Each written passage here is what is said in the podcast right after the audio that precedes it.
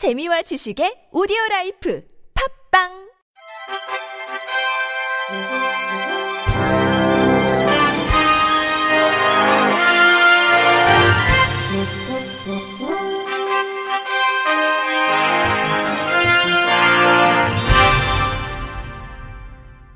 청취자 여러분 안녕하십니까? 6월 18일 월요일 KBIC 뉴스입니다. 서울시 교육청이 전국 최초로 지체 장애인을 위한 찾아가는 검정고시 시험 서비스를 시험 운영합니다.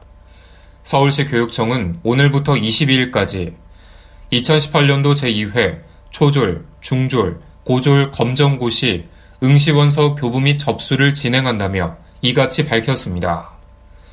찾아가는 검정고시 시험 서비스는 중도장애인 중에서 고사장까지 이동이 어려운 응시자가 자택이나 별도의 고사장에서 시험을 치를 수 있도록 하는 제도입니다. 또 일반 고사장 전체에 지체장애 응시자를 위한 특수고사실을 병행 설치해 응시자가 집에서 가까운 고사장을 선택할 수 있도록 했습니다. 아울러 장애인 응시자 편의 지원 접수처를 운영해 최적의 응시장소 선택과 대독, 대필, 확대 문제지 제공 등의 편의 제공 신청서 작성을 도와줄 계획입니다. 검정고시 원서 접수는 용산공고에 마련된 접수처나 나이스 대국민 서비스에서 할 수 있으며 온라인 접수는 현장 접수보다 하루 이른 21일까지만 가능합니다. 시험은 오는 8월 8일에 시행하며 합격 여부는 8월 27일에 서울시 교육청 홈페이지와 ARS를 통해서 확인할 수 있습니다. 부산시는 발달장애인 주간 활동 서비스를 다음 달부터 시행한다고 18일 밝혔습니다. 주간활동 서비스는 성인 발달장애인이 낮 시간에 지역사회 기반 활동에 참여함으로써 장애인의 자립생활을 지원하고 보호자의 돌봄 부담을 완화하기 위해 추진하는 사업입니다. 현재 부산시는 보건복지부 시범사업 지역인 부산진구 외 부산시 자체 시범사업 참여 희망 9군의 신청을 받고 있습니다. 권역별 시범사업 지역으로 지정되면 교육, 여가, 취미 등 낮 시간대 활동 서비스를 제공하는 주간 활동 제공기관을 공모 지정하게 됩니다. 지원 대상자는 만 18세 이상의 성인 발달 장애인이며 대상자로 선정되면 월 40시간의 활동 지원 급여를 12로 추가 지원받을 수 있습니다. 서비스 신청을 위해서는 거주지 읍면동 주민센터를 방문해 신청서를 작성하면 됩니다. 의사소통이 어려운 발달장애인 관련 사건을 처리하고자 검찰이 도입한 발달장애인 전담 검사 제도가 가시적인 성과를 내고 있습니다. 발달장애인 전담 검사는 지난 2015년 시행된 발달장애인 권리보장 및 지원에 관한 법률에 따른 것으로 현재 86명이 활동하고 있습니다. 또 정신과 의사, 임상심리사, 사회복지사 등 관련 전문가 109명이 발달 장애인의 진술을 분석해 신빙성을 판단합니다. 이 같은 조사 절차가 개선되면서 억울한 사건이 해결되는 성과가 나타나고 있습니다. 실제 지난해 1월에는 범인이 시키는 대로 차량을 훔쳤다가 구속된 발달 장애인이 기소유예로 풀려났습니다. 또 의사소통 능력이 10세에 불과한 65세 노인을 속여 5억 원을 가로챈 사기 사건의 범인에게 징역 3년의 실형이 선고되기도 했습니다. 검찰 관계자는 발달 장애를 악용한 범죄는 처벌을 더욱 강화하고 범죄 피해를 입은 발달 장애인이 정당한 권리와 이익을 보장받을 수 있도록 최선을 다하겠다고 전했습니다. 충청북도 장애인체육회는 지난 14일부터 3일간 충북 광화원 시각장애인들이 참여하는 영남 알프스 등반교실을 개최했다고 17일 밝혔습니다. 이번 행사에는 충북 광화원 소속 시각장애인 14명, 임원 4명과 함께 청주 드림로터리 6명의 회원들이 자원봉사자로 참가했습니다. 첫날 울산 대왕암 둘레길 걷기로 몸을 푼 참가자들은 이튿날 신불선 간월제 정상인 베네봉까지 3.4km를 등반했습니다. 충북 광화원은 오는 9월 한라산 백록담 등반과 함께 대한장애인 체육회에서 운영하고 있는 히말라야 산맥 로체 등반을 목표로 열심히 참여하고 있습니다. 이중근 충청북도 장애인 체육회 사무처장은 시각장애인들이 당초 염려와 달리 무사히 등반에 성공해 매우 기쁘다며 앞으로도 더욱 많은 장애인들이 다양한 행사에 참여할 수 있도록 장애인 생활체육 프로그램을 더욱 확대해 나가겠다고 밝혔습니다.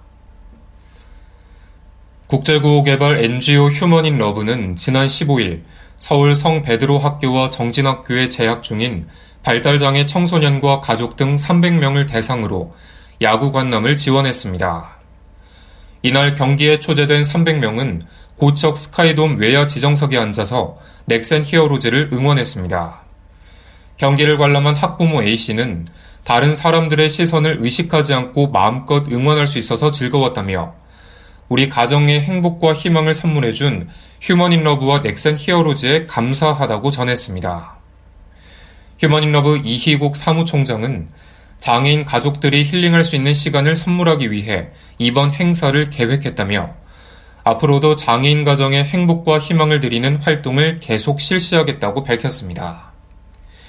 한편 휴먼인러브는 장애인을 위한 산책 행사, 시각장애인 커플 자전거 교실, 발달장애인 인라인 스케이팅 등 다양한 체육 활동을 실시해 장애인들의 체력 증진과 복지 향상에 도움을 주고 있습니다. 밀알복지재단과 코레일 수도권 동부본부가 지난 15일 장애인과 다문화 가정 등 이용자 37명을 초청해 강원도 나들이를 떠나는 해피트레인 행사를 진행했습니다. 초청된 대상자들은 청량역에서 KTX로 만종역까지 이동해 출렁다리로 유명한 강원도 원주 소금산에 올랐습니다. 소금산에서 하차한 후 황둔 삼송마을을 방문해 천연 재료로 빵을 만들어 보는 특별한 체험 시간을 갖기도 했습니다. 해피트레인에 참여한 A씨는 해피트레인 덕분에 오랜만에 가족들과 함께 여행을 갈 수 있었는데 더없이 즐겁고 행복한 시간이었다며 뜻깊은 시간을 마련해준 코레일과 미랄 복지재단에 감사드린다고 전했습니다. 미랄복지재단 정형석 상임대표는 평소 여행 기회가 많지 않은 분들에게 소중한 추억을 만들어줄 수 있게 돼 기쁘고 감사하다며 앞으로도 다양한 봉사활동으로 더 많은 이웃들에게 행복을 전할 수 있도록 노력하겠다고 밝혔습니다. 자신이 사는 아파트 단지 비상계단에 불을 지른 40대 지적장애인에게 징역형이 선고됐습니다. 청주지법 형사 11부는 현주 건조물 방화 혐의로 구속 기소된 A씨에게 징역 1년 6개월에 집행유예 3년을 선고하고 보호관찰구와 120시간의 사회봉사를 명령했다고 17일 밝혔습니다. A씨는 지난 2월 4일 오후 3시 50분쯤 자신이 사는 청주시 서원구의 한 아파트 비상계단 3층과 6층에 보관돼 있던 폐지 더미에 라이터로 불을 붙인 혐의로 구속 기소됐습니다. 경찰 조사 결과 그는 지난해 7월에도 이 아파트 단지 다른 동 계단에 불을 질렀던 것으로 드러났습니다. 재판부는 피고인의 범행은 다수의 생명과 재산 피해를 일으킬 수 있는 중대한 범죄행위라며 사소한 불만으로 입주민들이 거주하는 아파트에 반복해서 불을 지른 점 등에 비춰보면 죄질이 가볍지 않다고 지적했습니다. 이어 범행을 반성하고 일부 피해가 회복된 점, 피고인이 지적장애를 가진 점 등을 고려해 형을 정했다고 덧붙였습니다. 끝으로 날씨입니다. 내일은 중부지방을 중심으로 뙤약볕이 내리쬐는 더위가 예상됩니다. 이날 아침 최저 기온은 16도에서 21도, 낮 최고 기온은 22도에서 30도로 서울은 최저 19도, 최고 28도를 기록하겠습니다. 자외선 지수가 서울 등 중부지방에서 대부분 매우 높음, 그 밖의 권역에는 높음 수준으로 예보됐으며 미세먼지 농도는 전 권역에 좋음 또는 보통 수준을 보이겠습니다. 제주도는 이날 오후부터 장마전선 영향권에 들어가 이튿날 새벽까지 10에서 40mm 가량의 비가 오겠습니다.